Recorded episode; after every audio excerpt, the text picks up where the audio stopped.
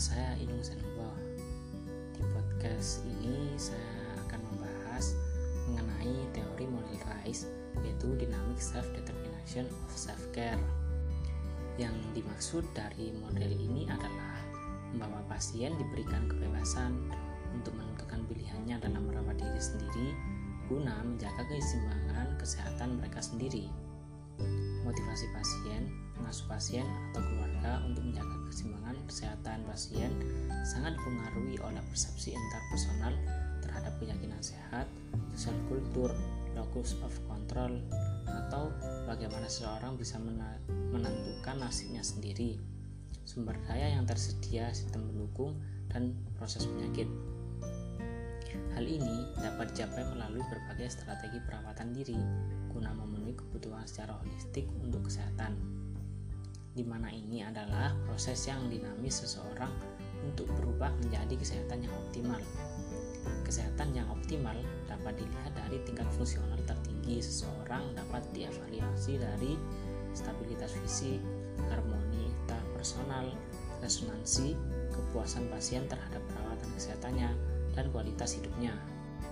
Dalam teori model tes ini dapat disimpulkan bahwa perawat ditekankan sebagai faktor pendukung. Contohnya, dia bertugas sebagai motivator pasien, kemudian pengasuh atau keluarga.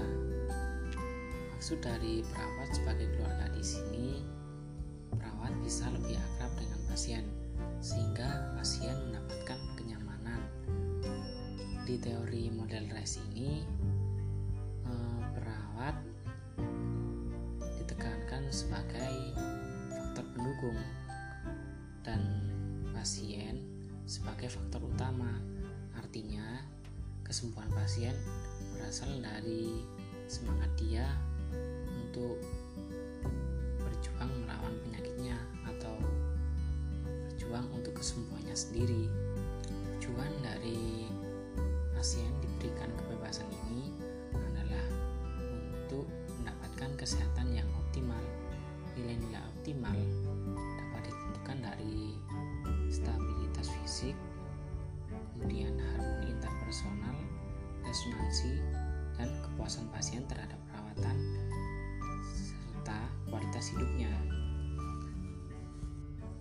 Dengan metode tersebut diharapkan pasien bisa mendapatkan kepuasan perawatan yang diberikan oleh perawat.